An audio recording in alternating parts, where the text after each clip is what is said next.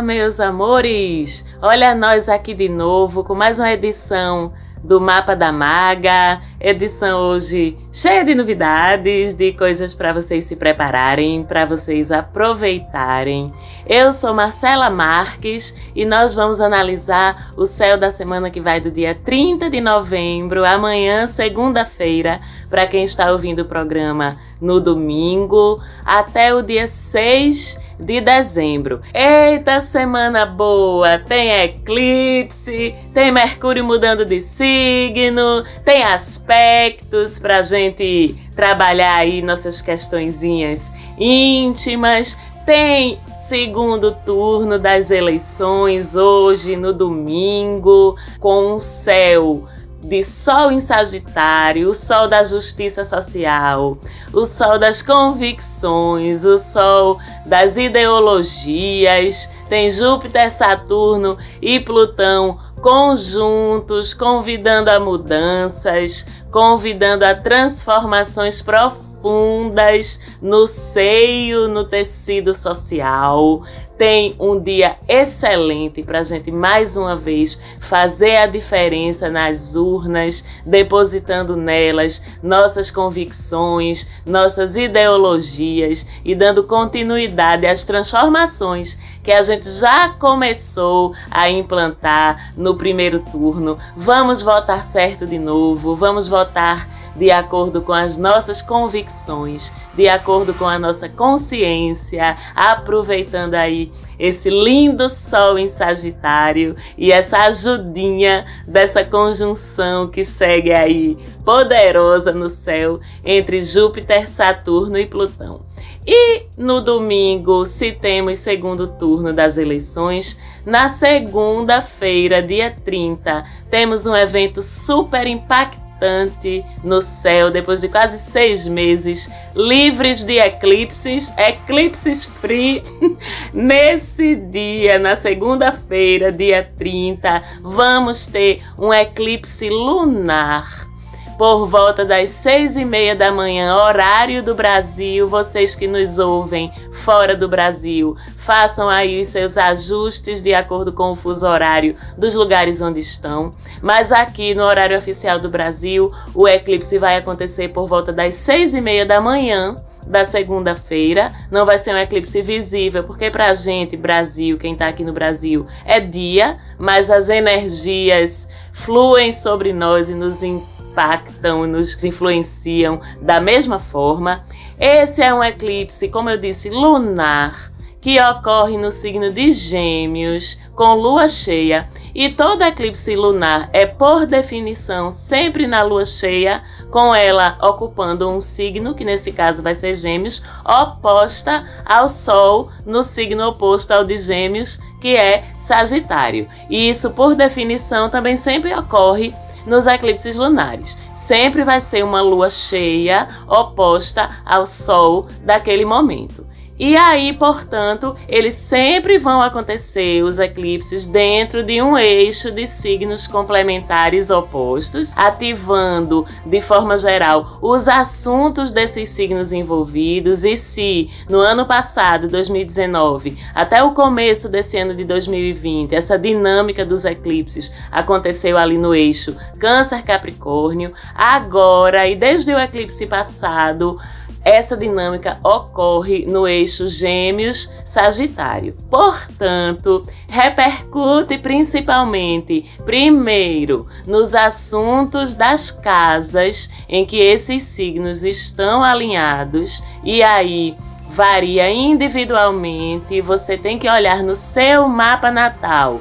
Qual é a casa, ou seja, o assunto da sua vida que está no grau 8 do signo de Gêmeos. É lá nos assuntos dessa casa que o eclipse mais vai impactar você. Como sempre, quem tiver dúvida, dificuldade para entender ou para localizar no seu mapa onde é que vai rolar esse babado aí na sua vida, você pode falar comigo lá no nosso Instagram, arroba Mapa da Maga. Fala comigo nos posts, fala comigo no direct, que eu tenho o maior prazer em te ajudar a entender isso aí. ok? Outra coisa, embora todos os signos sejam afetados de alguma forma pelo eclipse, como eu falei, muito particularmente de acordo com a casa ou as casas onde o eclipse vai estar impactando o eixo Gêmeos Sagitário. Se você é Geminiane ou Sagitariane, os impactos do eclipse vão se fazer sentir com mais força para você, tá? Apertem os cintos. Por quê? Porque vão acontecer justamente em cima do seu eixo Sol versus o signo oposto ao seu Sol. Se você é Gêmeos e Sagitário ou Sagitário, é aí exatamente onde o eclipse vai estar acontecendo. Mas se você é Pisciane ou Virginiane, você também vai receber os efeitos de forma mais forte, porque Peixes e Virgem, que também são opostos entre si, assim como Gêmeos e Sagitário, estão no eixo também que formam uma cruz exata com Sagitário e Gêmeos. Eles são os quatro signos do que a gente chama de modalidade mutável na astrologia. Então anotem aí, piscianes, virginianes também serão bastante impactados na sua vida dentro dos assuntos das casas, onde o eclipse vai estar influenciando, tanto quanto geminianes e sagitarianes, ok? E sobre os eclipses lunares, já sabemos que, de forma geral, eles atuam no nosso nível emocional, porque é a lua e a lua gere nossas emoções e nossos instintos. E o eclipse ele sempre funciona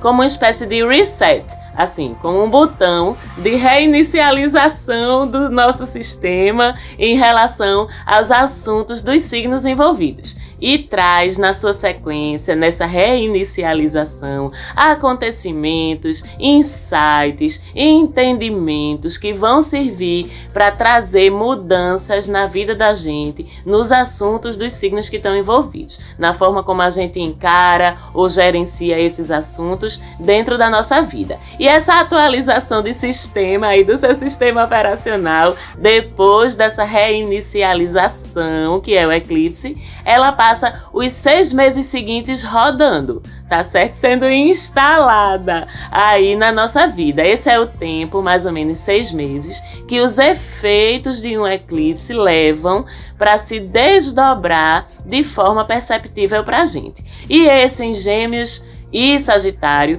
vai trabalhar em cima dos assuntos de Gêmeos e Sagitário. Racionalidade versus passionalidade na vivência das nossas emoções e na forma como a gente as comunica. Vai trabalhar teimosia versus flexibilidade, ousadia versus zona de conforto, convicções versus descomprometimento, que são os assuntos emocionais Lua que fluem nesse eixo aí entre Gêmeos e Sagitário. O que me leva até a lembrar, o último eclipse lunar foi no início de junho do ano passado. Ao contrário desse, né? Ele é a inversão desse eclipse. É sempre assim também. Se a gente tem um eclipse lunar num signo, daqui a seis meses, quando se tiver um eclipse, vai ser lunar de novo, vai ser no outro signo oposto, lua cheia em Sagitário e Sol em Gêmeos, foi o eclipse de junho.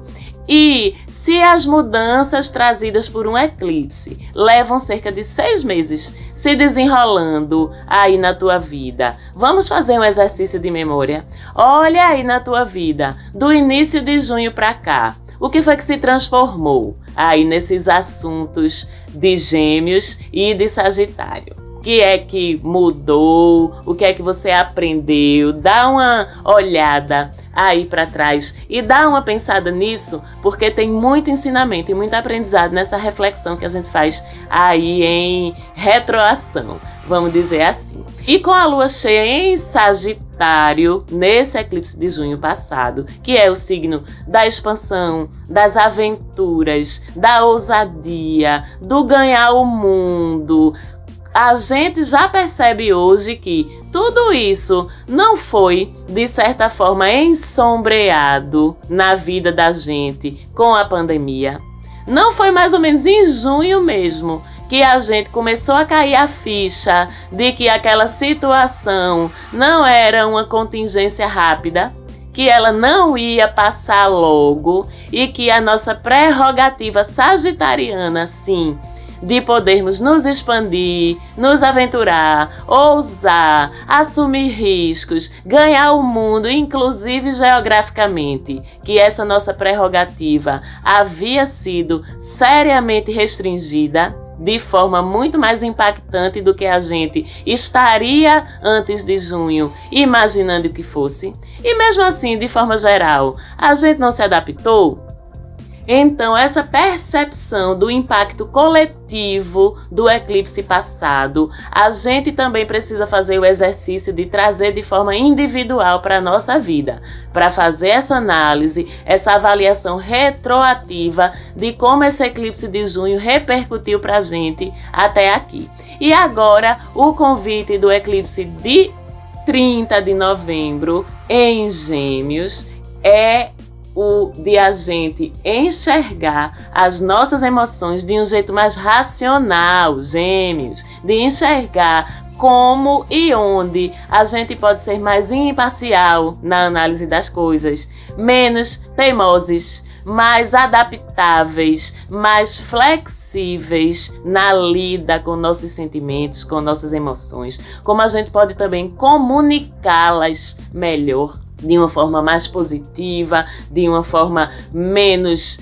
emocional, embora pareça contraditório, mas a gente pode também ser racional com nossas emoções. Não podemos, e o convite desse eclipse lunar é bem por aí, simplesmente para que a gente consiga lidar melhor com elas. E quando eu falo de emoções, eu falo de todas as emoções. Não estou falando só de amor, de paixão, de desejo, eu estou falando de medos, eu estou falando de teimosias, eu estou falando de coragem ou falta de coragem, de paciência ou falta de paciência. Fazer um olhar bem amplo aí e lembrando mais uma vez, te convido a olhar nos assuntos da casa em que o eclipse vai acontecer. Que tipo de emoções, que tipo de sentimentos são vinculados aos assuntos dessa casa. Dá uma olhada nisso, porque você vai entender melhor como é que esse eclipse pode te impactar. Fora que a gente também pode aproveitar esse reset aí do eclipse, essa reinicialização do sistema, para atualizarmos a nossa versão,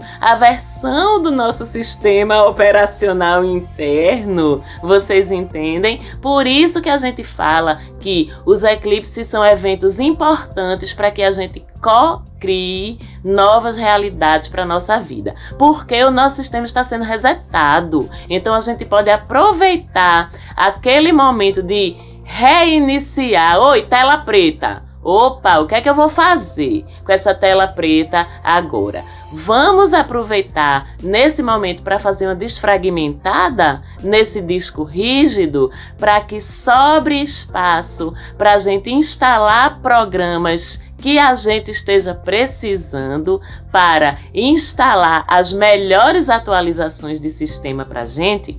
E o eclipse lunar é o passo 1 um desse processo, porque no caso do eclipse lunar, a energia é de co-criar destruindo. Eita, Marcela, como é isso? Como é que eu crio destruindo? Meu bem, Plutão já ensina pra gente como é que a gente cria destruindo. Destruir, nesse caso, é deixar ir, desapegar. A energia de um eclipse lunar, fora mexer com os assuntos do signo em que ele está acontecendo, independente disso, também é sempre uma energia de desfragmentar o disco rígido e encontrar ali dentro aqueles programas que a gente não usa mais, passar o antivírus, livrar-se dos vírus que habitam o nosso sistema, que são nossas crenças limitantes, nossos bloqueios, os sentimentos negativos, os apegos que não têm mais serventia na realidade da gente. Então, o eclipse lunar é o passo um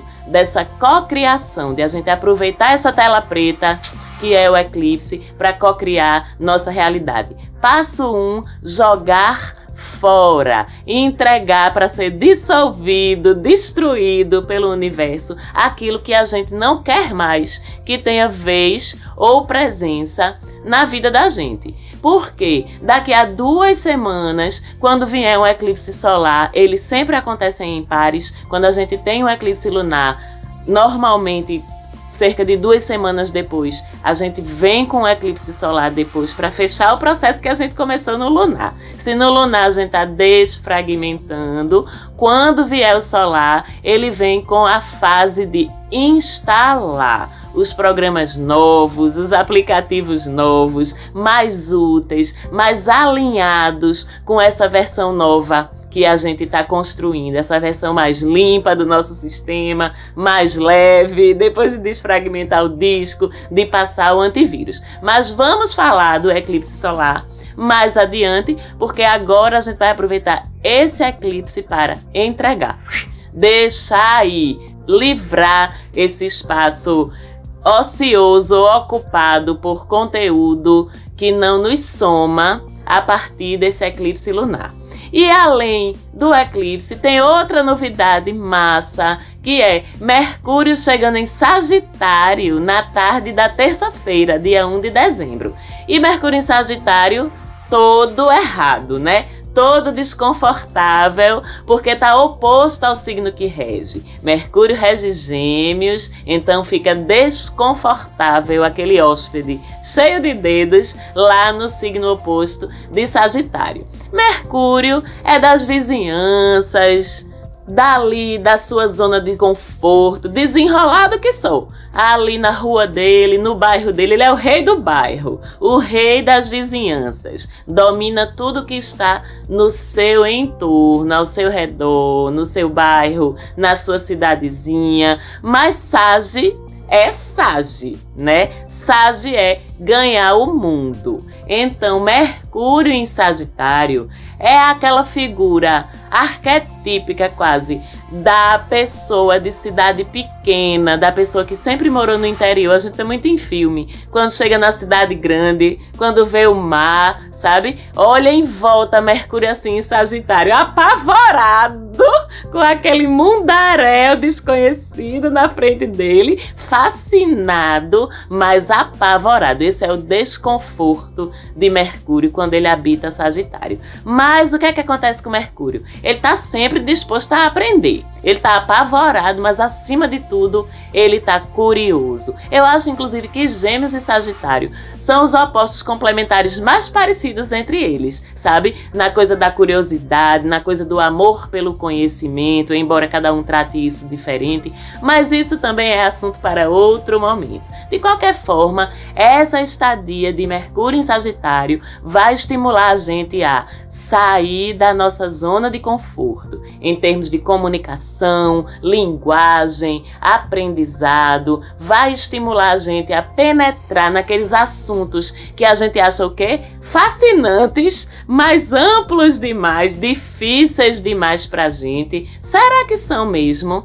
Então, na prática, é um período ótimo para você ir atrás, correr atrás de todo tipo de conhecimento, de informação que você achava desafiador ou acha desafiador, que não vai dar conta de aprender aquilo. Então, vá aprender mandarim, vá aprender alemão, literalmente é um período para a gente aprender línguas, línguas difíceis ou línguas que parecem ou soam difíceis para gente. Vá produzir e compartilhar conhecimento inovador, conhecimento que quebre paradigmas, que transforme o seio social, o tecido social em que você está inserido. Para quem transita, circula no ambiente acadêmico, professores, professoras, alunos de graduação, pós-graduação, mestrado, doutorados, tem um monte de clientinhos e clientinhas que está lidando aí com momentos acadêmicos desafiadores. Um beijo para vocês. Esse é o seu momento.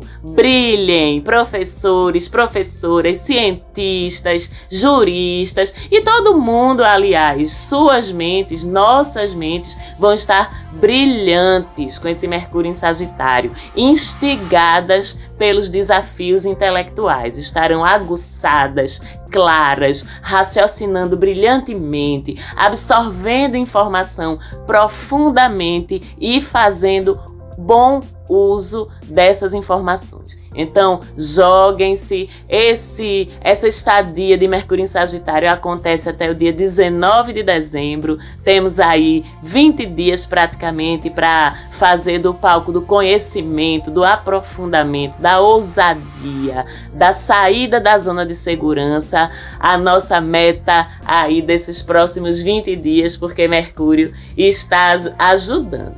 Fora isso, o Sol segue em trígono com Marte a semana toda, todos dois em signo de fogo, Sol em Sagitário e Marte lá em Ares. Então, é uma semana excelente para tudo que exija ou que precise que a gente coloque nossa energia, nosso nosso ânimo, nosso tesão, sabe, nas coisas, empreendedorismo, iniciativas autônomas autônomas, iniciativas de liberdade, de independência. Sua energia vital bufo vai lá para cima. Então, quem gosta, pratica ou trabalha com esportes, atividades físicas, competições, é um período incrível para vocês. Aproveitem. É um trígono de positividade renovada, de otimismo, de confiança em geral, apesar das dificuldades. As pessoas estarão otimistas, estarão confiantes, estarão com energia para colocar nas coisas. É uma semana bem bonita e de bastante realização,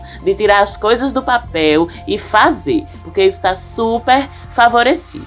Na quarta-feira, dia 2, entretanto, o Sol forma uma quadratura e já aprendemos, não foi? Repita comigo: arestas internas a trabalhar, a parar e resolver quadratura Sol e Netuno, uma quadratura que tapa nossos olhos em relação às coisas e principalmente em relação a nós mesmos. A gente não consegue enxergar direito quem a gente é, o que é que a gente quer, para onde é que a gente está indo, o que é que a gente está sentindo, o que é que a gente está pensando. Que Netuno sempre lança o véu, né, da nebulosidade em cima das coisas. Então a gente pode sentir aí que medos, inseguranças nossas vindas, principalmente de conteúdos inconscientes que a gente não processou ainda, que a gente não acessou conscientemente, vão se manifestar de alguma forma e a gente vai ficar sem entender direito o que é aquilo. Aquela angústia que a gente não consegue explicar bem, sabe? Aquelas noites agitadas, mal dormidas, porque a gente sonha e porque a gente tem pesadelo e esse conteúdo que vem deixa a gente meio baratinado. Aquela sensação interna de inquietação que a gente não consegue botar bem exatamente o dedo em cima do que é. Por que, é que eu tô tão agoniada? Por que, é que eu tô tão inquiete? Por que, é que eu não tô conseguindo dormir direito? Por que, é que eu tô tendo esses sonhos? É por causa da quadratura entre Sol e Netuno a partir da quarta-feira. E na verdade, essa quadratura é um chamado para a gente se fortalecer energética e espiritualmente. Se observar, observar esses movimentos do nosso inconsciente. Quem é sensível espiritualmente vai sentir bastante. Vocês aí, clientinhas e clientinhos, bruxinhas e bruxinhos, o povo aí do Sol em Peixes, do Ascendente em Peixes, da Lua em Peixes, Mercúrio em Peixes, ou Câncer, ou Escorpião, ou quem tem Lua e Netuno se entendendo aí para abrir seus canais, vocês vão estar bem sensíveis essa semana. Preparem-se para processar esses conteúdos que vão vindo de uma forma assertiva, tentando entender em vez de temer. Oração é ótimo, meditação é ótimo e é só uma contingência que vem, na verdade, para te ajudar, nem que seja pelo medo, a acessar aí alguns conteúdos de inconsciente, de espiritualidade, de energia que você precisa acessar para trabalhar neles. No mesmo dia, Vênus faz trígono com Netuno. Aí sim, que coisa linda! Romantismo, poesia, sensibilidade artística artística, é um trígono em signos de água que suaviza as relações, porque facilita que a gente enxergue as coisas e o outro com mais doçura, com mais amorosidade. Então, esta semana, a partir da quarta-feira, quem for de escrever, escreva, quem for de pintar, pinte, de desenhar, desenhe, de dançar, dance, de cantar, cante, de compor, componha, porque suas produções vão estar incríveis a partir de quarta-feira. Quem está no relacionamento, planeje sua noite romântica para o sábado, viu? Que é quando o aspecto vai estar bem exatinho, bem redondinho. Então a noite do romantismo vai ser no sábado. E como eu disse, os dois em signo de água, Vênus em escorpião, Netuno em peixes, vai ser uma noite de se fundir um no outro, sabe? De se perder nas sensações, nas palavras, nos silêncios, nos pensamentos, na comunhão telepática entre as pessoas que estão dentro de um vínculo afetivo, dentro de um relacionamento. A noite do sábado é uma noite em que as almas vão se encontrar também.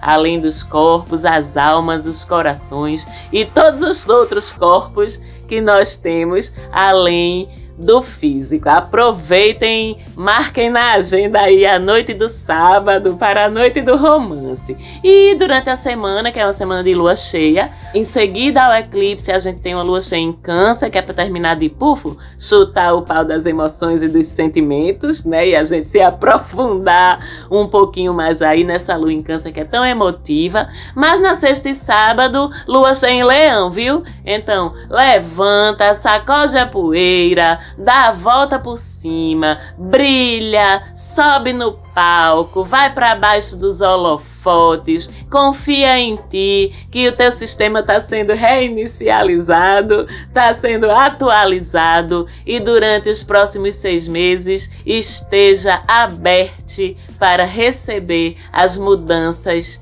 que esse eclipse lunar começa a trazer para sua vida hoje. Um beijo muito grande para vocês. Fala com a gente lá no Insta, arroba Mapa da Maga, Falante Áudio, Sérgio Quirilos. Beijo, grata pelo apoio na produção do programa. Falamos aqui de novo semana que vem. Que vocês tenham uma semana linda e iluminada. Tchau, tchau.